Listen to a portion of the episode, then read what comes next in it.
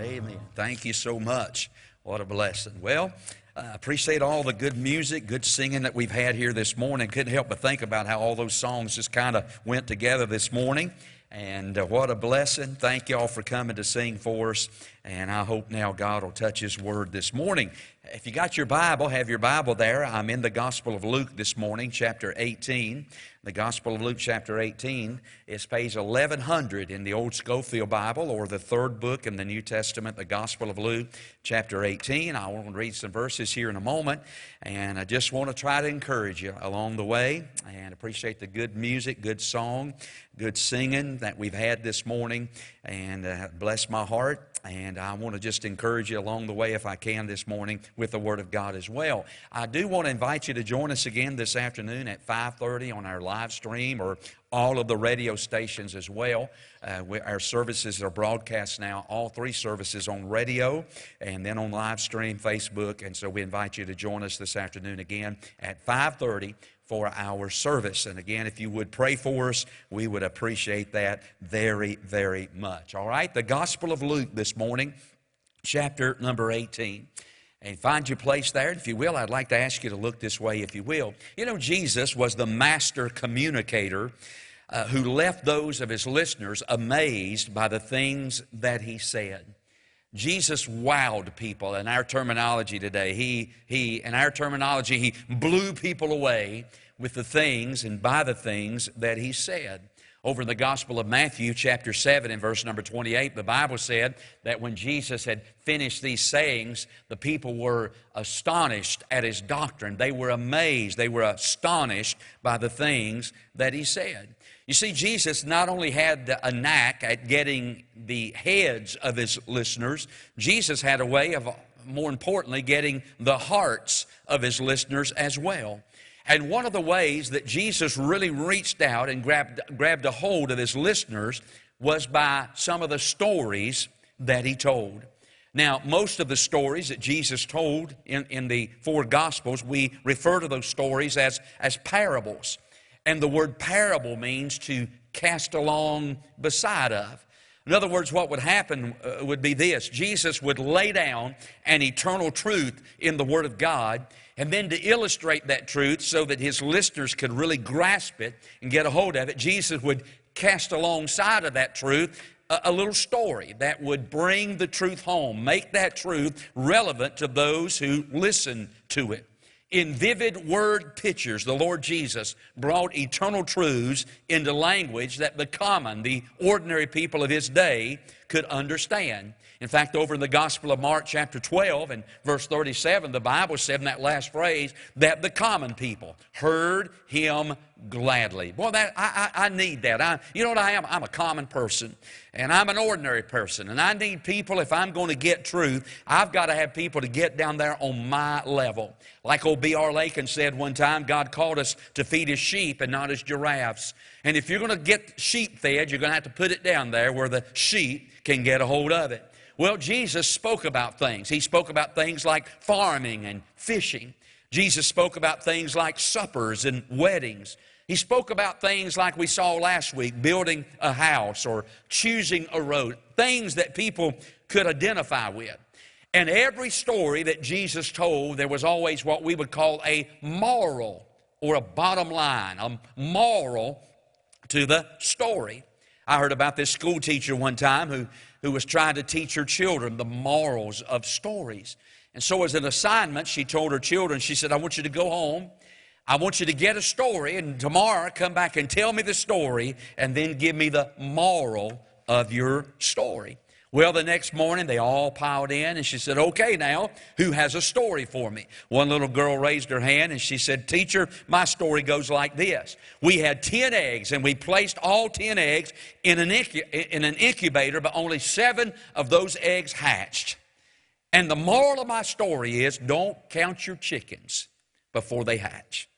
Well, another little girl raised her hand and she said this Mama gathered all the eggs and put them in a basket, and we were carrying them to the store. And on our way to the store, Daddy hit a hole in the road, the basket fell over, and all of our eggs broke.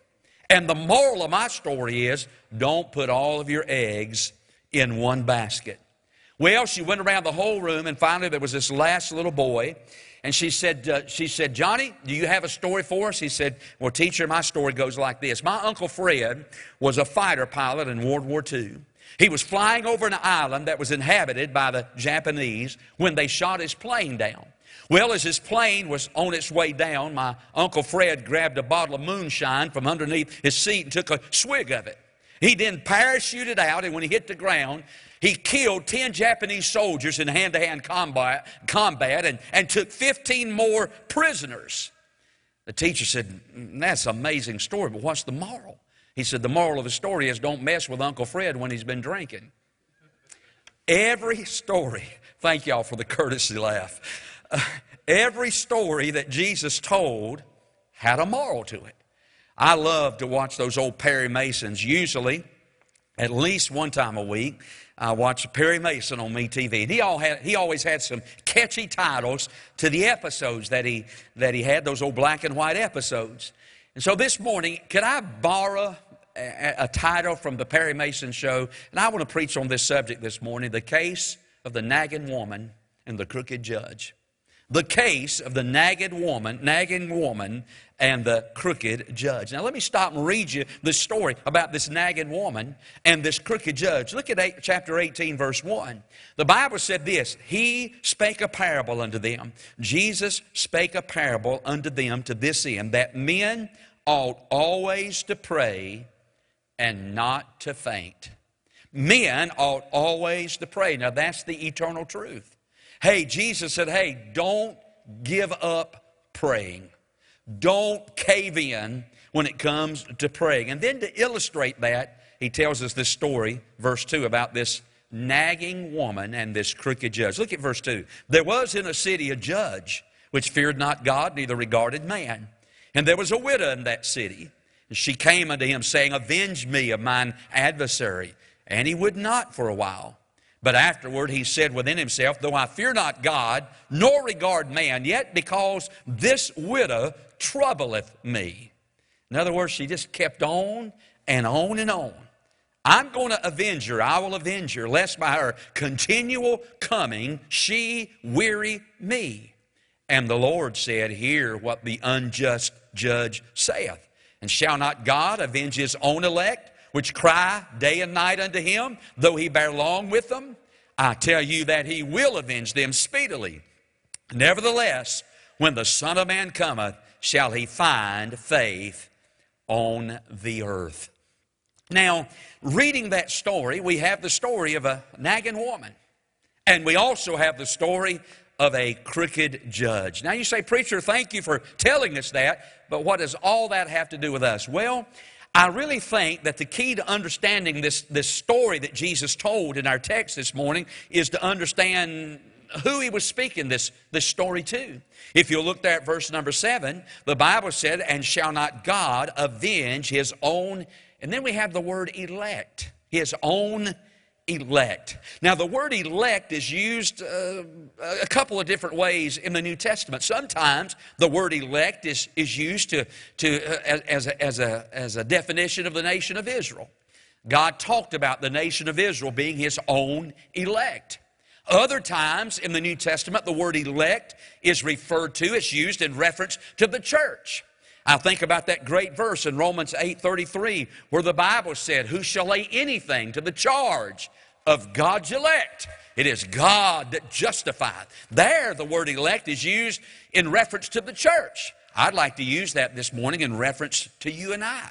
We are the church of the Lord Jesus Christ. Saved people are God's elect people. So Jesus tells this story with his people in mind. But he also tells us there in verse number 8 that he's talking to his people that are alive on the earth before his coming. Look again at verse 8. Notice this phrase, nevertheless, when the Son of Man cometh, shall he find faith on the earth. You see, Jesus seems to indicate that he's telling this story for a particular group of people. He is telling this story for people, his people, that are living on the earth and living in the earth in the days prior to his second coming. So I guess I could say this this story is told with you and me in mind because we are those people that are living on the earth. And we are those people who are living in the days prior to the second coming of the Lord Jesus Christ. So let's talk about this story and what in the world it has to do with you and with me. First of all, I want you, if you will, to notice in this story, I want you to see, number one, that this story deals with the problems of people. This story deals with the problems of people. Now, when I say that, I, I make that, uh, that, uh, that statement on the basis of what had happened to this widow lady that we read about in our text. Notice in verse 3, the Bible said that there was a widow lady in a certain city. She came unto him, this unjudged ju- unjust judge, and she said, Avenge me of mine adversary. So we know right up front something's happened to this lady. She has an adversary. She has an enemy. She's been, she has suffered a great injustice in her life. I mean, she's been done wrong about something. Uh, she's, she's got a problem, something going on in her life. I don't know if maybe we're not left, uh, you know, we're not told exactly what had happened to her. I don't know if her children had risen up against her and were trying to, uh, uh, you know, take, take something from her. I, I, don't know if maybe someone had broken into her home and stolen something from her, stolen her property. I don't know if maybe somebody had come by her home, knocked on the door, misrepresented themselves, and then had hoodwinked her out of her life savings. You know, the truth of the matter is, we don't know what kind of a problem, what kind of an injustice that this woman had suffered. We do know this she has an adversary. And as we consider all that, she's, she's been done wrong. She's having a difficult time in her life. Well, I want to say, and you know this, but as you and I live out these last days, we understand that living for God is not going to come without its problems. It's not going to come without its pressures. It's not going to come without its persecutions. Living for God as a child of God in these last days is not going to be a cakewalk. There are going to be hardships. We are told in our Bible to prepare for persecution. We're told to prepare for trouble. We're told to get ready for difficult days. We understand from the Bible that the devil is really going to ramp up his pressure. He's going to turn the gauge. He's going to make it hotter on God's people as we live out these last days. Now, I know I may be pulling this verse out of context just a little bit, but I think the truth of it is found. Look at Revelation chapter 12 and verse 12. The Bible says of Satan in the end of time, he, he, is, he is going to uh, go about he is going to ramp up the pressure on God's people because he knoweth that he hath but a short time. We understand in these last days the pressures are coming, the problems are coming, and we understand that the persecution is coming. But we also understand from this text that living in these last days, there are going to be two types of Christians. Two types of God's people who are going to live in these last days. Now, if you look at chapter 18 in verse 1, the very first word of this story, this text, is the word and. Now, the word and is a conjunction and it connects what is about to be said with what has just been said, previously been said. So if you go back to the end of Luke chapter 17, I think you'll notice in this text that Jesus brings forth two Old Testament, what we would call Christians in the Old Testament who lived in very difficult times. If you look at verse number 26, he talks about a man by the name of Noe. Now, we know Noe. We know him as Noah. Boy, we know what a difficult day that he lived in. Then, if you'll drop down in this text, notice again, if you will, in verse number uh, verse number 29, we read about an Old Testament man by the name of Lot. Now, both of these individuals were saved people. We know that. Noah was saved. The Bible said he found grace in the eyes of the Lord. Watching old Lot's life in the Old Testament, you would think he wasn't saved, but then you go over there to the book of Peter, and Peter says he vexed his righteous soul. So he had a righteous soul. So we know that Lot was saved. But can I tell you this? They lived in very, very difficult days. They lived in days when the pressure was on, when the problems were great, when the persecutions came. Oh, Noah lived in those days. Oh, Lot lived in those days. For instance, look at verse 26 Noah. The Bible uses both of these Old Testament personalities, Jesus does, to tell us, to warn us, okay, when you see the conditions of the earth relate back to the days and the conditions of times and the days of Noah and then the days of Lot. Look out, Jesus said, I'm getting ready to come. Am I right? Look at verse 26 as it was in the days of Noah. So shall it also be in the days of the Son of Man. Look at verse 29. But the same, I'm sorry, verse 28. Likewise as it was in the days of Lot. So Jesus reaches back into the Old Testament says, okay, I want to tell you about two Old Testament personalities. Both of them lived in difficult days. Boy, Noah lived in a rotten world, didn't he? The conditions and the times in which Noah lived were horrible. The Bible said that men were thinking only evil continually. Marriage was being dishonored. People were pleasure crazy. They were eating and they were drinking, and great unbelief abounded in the days of Noah. And yet, we know one thing about Noah Noah successfully lived for God in those days. You know what Noah says? Hey, you can make it. In spite of the pressure, in spite of the persecution, in spite of the problems, you can make it. But then we have Lot. Lot, on the other hand, we know he didn't make it. I mean, Lot was a miserable failure. He lost everything. Lot lived in a place by the name of Sodom. So a society had once again corrupted itself. The city was filled with sodomites and homosexuals, and they were militant and they were mean people. Man, they would kill you if you went against them. We know that when Lot, the angels came to Lot, according to Genesis 19, they came near the door. They wanted to break Lot's door down. They were a militant and a, and a mean people. And yet we know that Lot caved to the pressure of that day. He even sat at the gate as like a politician in the city of Sodom.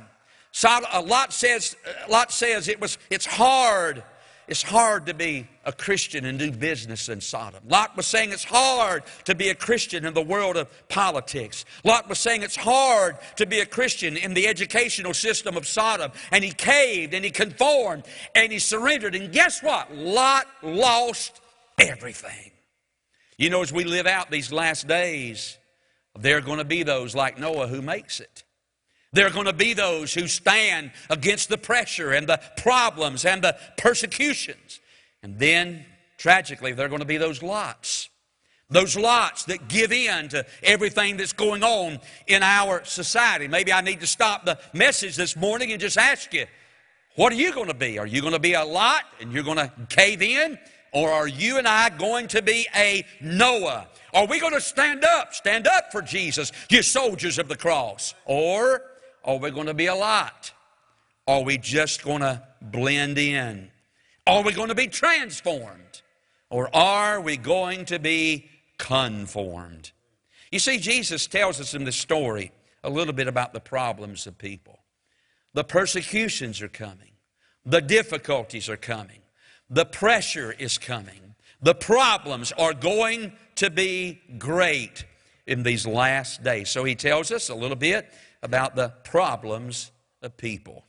But then we move from that, and now we turn, I guess, to really what we would say is the real meaning of the parable, because he tells us about the not only the problems of people, but he tells us about the principle of prayer.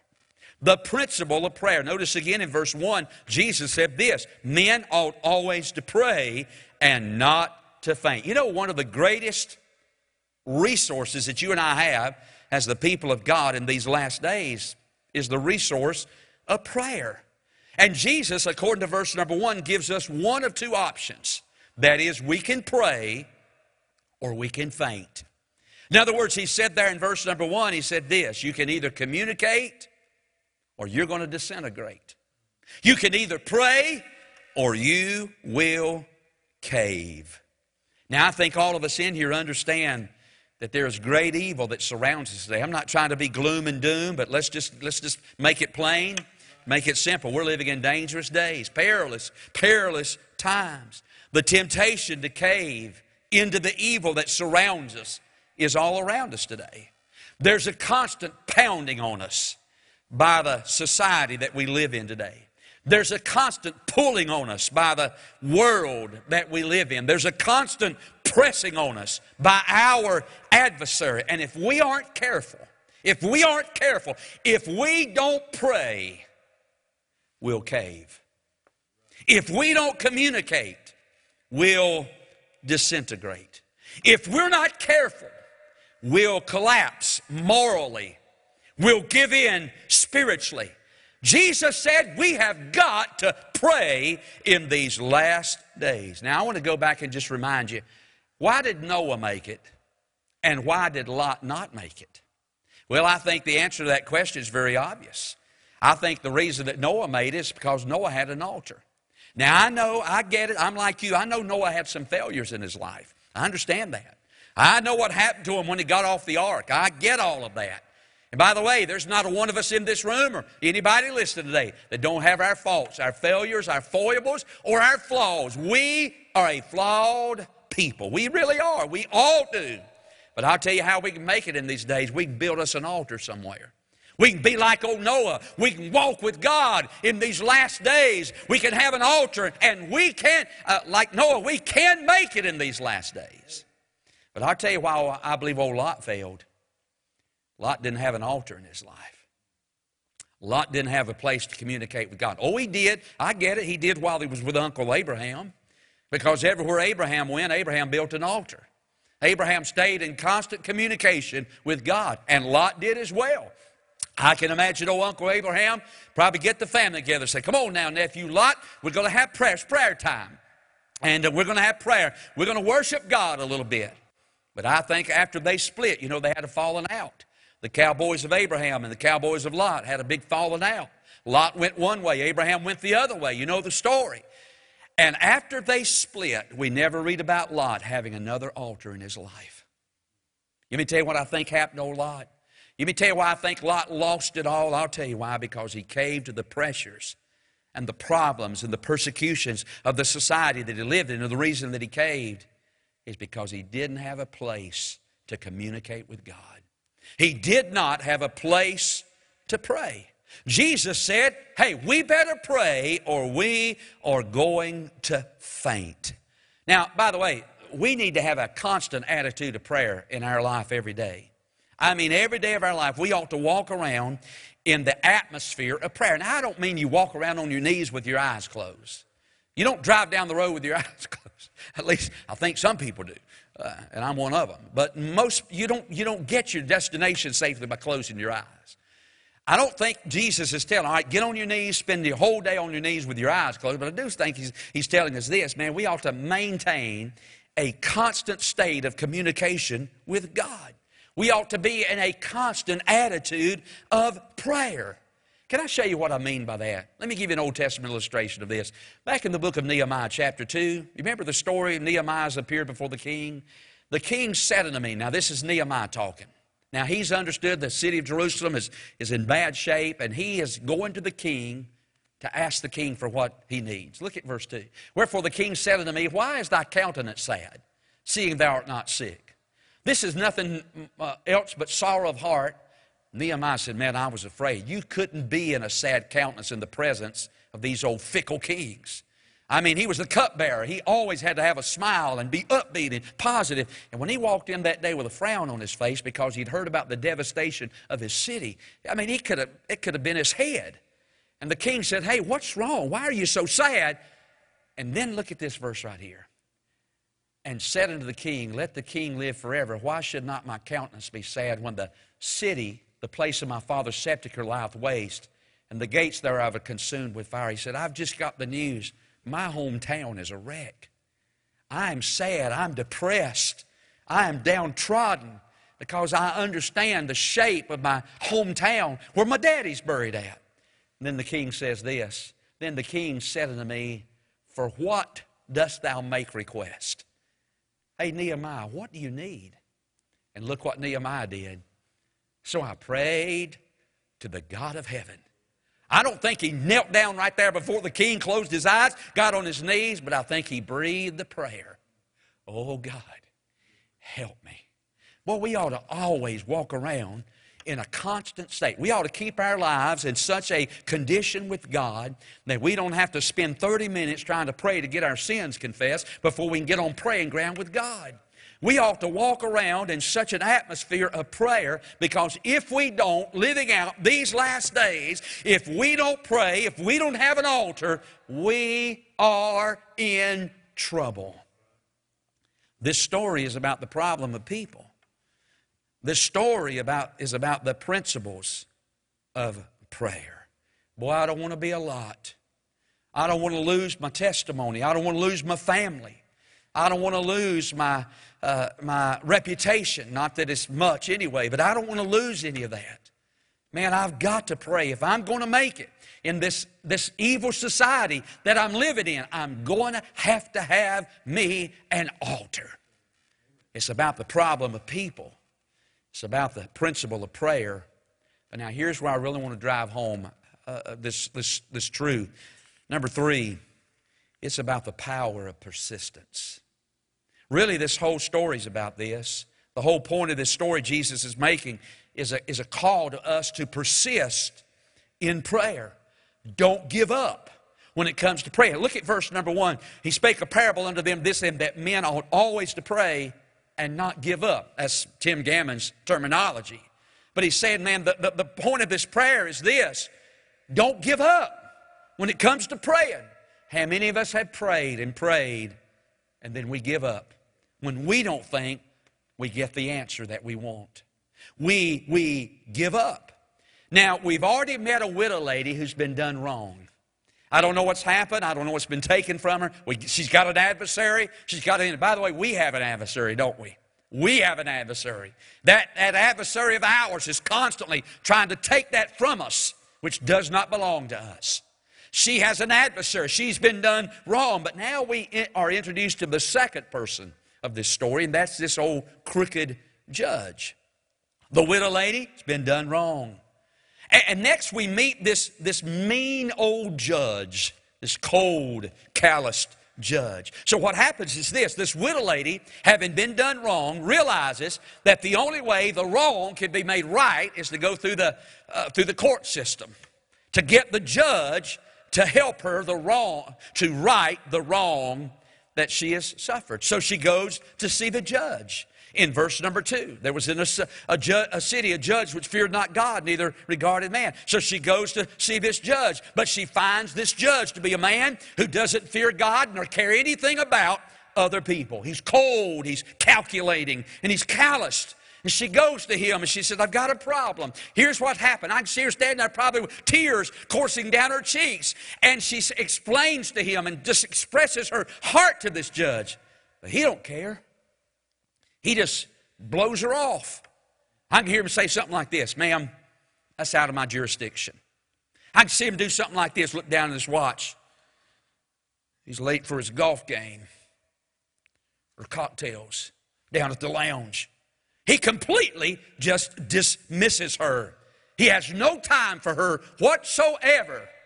But the one thing this old judge doesn't understand is how determined this little widow lady is to get her wrong to be made right. He didn't understand she was a lady that was not going to take no for an answer. So every day when he shows up to work, there sits that little widow lady in the lobby.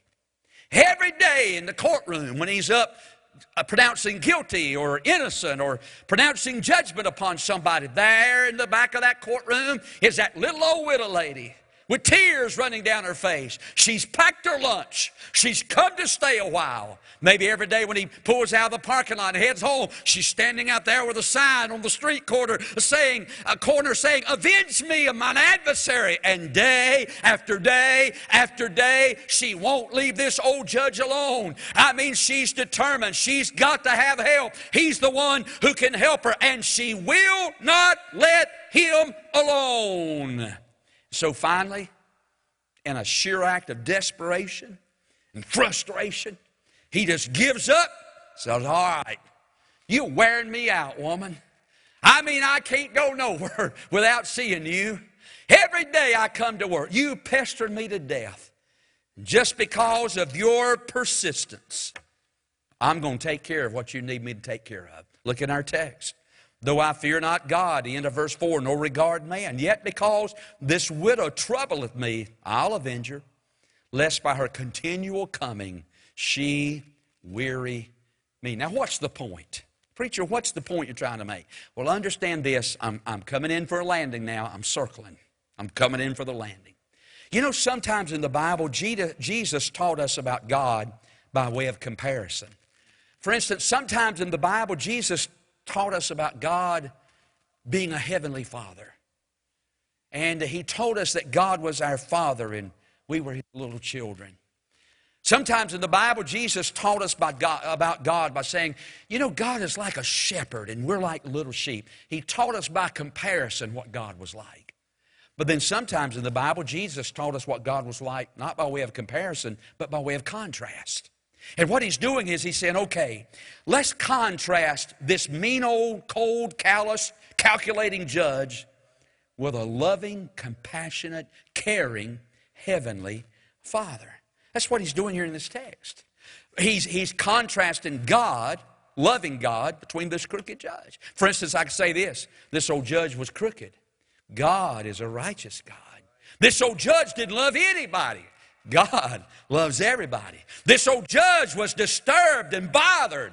God never gets disturbed or bothered. This old judge was unconcerned. God is very concerned. This old judge was only available certain hours of the day, but God's always available to his people. And by the way, we aren't like this widow either. I mean, she was a widow. We're the bride of Christ. She was a stranger to the judge. I'm no stranger to my Heavenly Father. She had nobody to represent her. I'm glad I've got an advocate up yonder at the right hand of the Father who represents me to my Heavenly Father. And the point that the Lord is making is this if this woman, by her persistence, got what she needed from a judge that didn't care anything about her, how much more can you and I get what we need from God, from a Heavenly Father who does care for and love us more than we can imagine? We can confidently, we can constantly pray to our Heavenly Father, and He will liberally and cheerfully provide for the needs of His people. Now, here's what I know.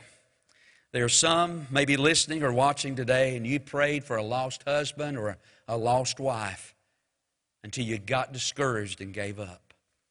There are others who may be listening this morning, and you have prayed for a wayward boy or a wayward girl until you've gotten discouraged and you've given up. There are some of you that have prayed for a marital situation that you're going through, and you have prayed and prayed and prayed until the point you got discouraged and you've given up. Maybe you're praying about a job. I know some of our people have lost their jobs during this COVID 19 crisis. And maybe you begged God, oh God, you know I've got to provide for my families, and you prayed until you've given up. Maybe you prayed about some other issue, some other need in your life, and you prayed and you prayed and you prayed, and then you got discouraged and you gave up. Jesus is telling us this morning whatever you do, don't give up. There is a God that will hear and answer your prayers. What I'm about to tell you this morning is a true story, so just hear me out. Take me a couple of minutes to tell it, but I want you to listen to this story. There was a young man, his name was Roger Sims. It was May the 7th of 1969, and he had just gotten discharged from the Army back during the days of the Vietnam War. He just got home, he had a heavy bag, his Army suit on, and he was trying to hitchhike. He lived outside of Chicago, and he was trying to hitchhike on his way home. Well, cars all day long just kept blowing by him, blowing by him. And he'd walked, walked with that heavy suitcase, and he couldn't wait to get home and take that uniform off for the very last time. He had walked, he was tired, and he, and he saw a car, another car coming down the highway, and he thought, man, this car is not going to stop. It was a sleek black Cadillac. But he stuck his thumb up in the air, and his surprise, that car pulled right up the road, pulled off the road, and the door flew open. Old Roger Sims took off, opened up the back door, slung his suitcase in it, and crawled in the car, looked over at the man and said, My name is Roger Sims. The man said, My name is Hanover. I'm the head of Hanover Enterprises in Chicago, Illinois. He said, You going to Chicago? He asked Roger Sims that. He said, No, sir, not that far.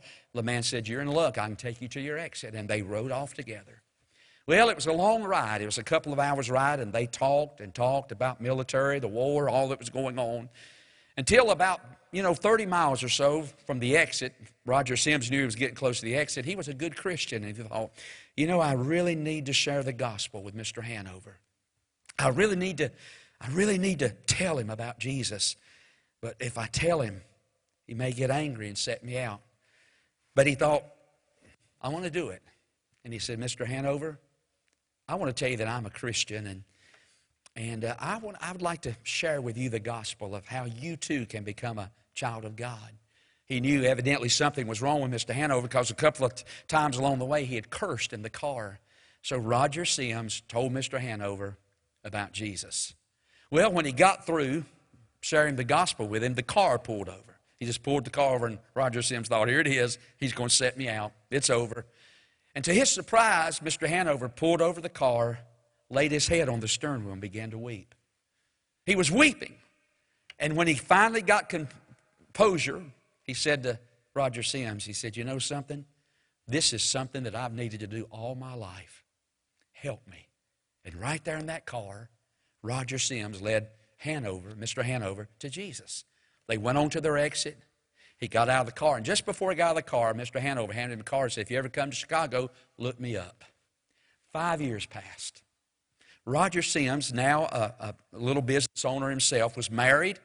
He had a wife, a couple of kids, but he had to go to Chicago. And as he unpacked or packed his suitcase, he found that little white card five years before Mr. Hanover had given to him. And so he thought, well, while I'm there, I'm going to look him up, see how he's doing. So he got there, did his business, and finally he went to the offices of Hanover Enterprises, walked in, very plush office, said to the secretary, he said, uh, Is Mr. Hanover, can I speak to him? She said, uh, That's not possible. But you can see Mrs. Hanover. He thought that's a little strange, but he said, Okay, I'd like to see her then. And he walked in, after sitting there a little while, he walked in. Mrs. Hanover, from behind the desk, looked over at him and said, uh, I understand you knew my husband. He said, Yes, ma'am. He, she said, Tell me, how did you know him? He said, Well, ma'am, I know the exact date, May the 7th. I'd been discharged from the Army, and, and I, he picked me up. We had a long conversation. He just told me if I was ever here in Chicago, look him up. She said, Tell me about that day. And he started telling the chit chat they'd had along the way, and then he thought, Should I tell her that he got saved? Should I tell her that I led him to Christ? And finally, he just said, Ma'am, really what happened that day in the car is your your husband pulled over to the side of the road and he accepted Jesus as his personal Lord and Savior. Well, when he said that, Mrs. Hanover broke out in, in, in tears. And when she gained composure of herself, he said, Ma'am, I'm sorry. What's wrong? She said, What you don't understand is after my husband dropped you off that day, he was killed in a terrible car crash.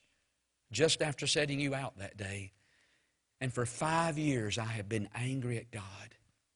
For five years, I have been bitter toward God because I prayed for years for my husband to be saved, and I thought he died a lost man. Ladies and gentlemen, don't give up praying. Hey, just because the answer don't come in your time or in my time, don't mean that we shouldn't persist in prayer. Because an old Puritan writer said this, and I'm done. He said, Our prayers delights the ear of God. Our prayers melt the heart of God. And our prayers opens the hand of God to his people. You know, I don't know what you've been praying for. I, I don't know if you've gotten discouraged and just, I'm done. But I promise you this if this little lady got what she needed from somebody that didn't care for her because she wouldn't give up, how much more can you and me get what we need from our Heavenly Father who loves us so very much? Let's bow our heads for prayer.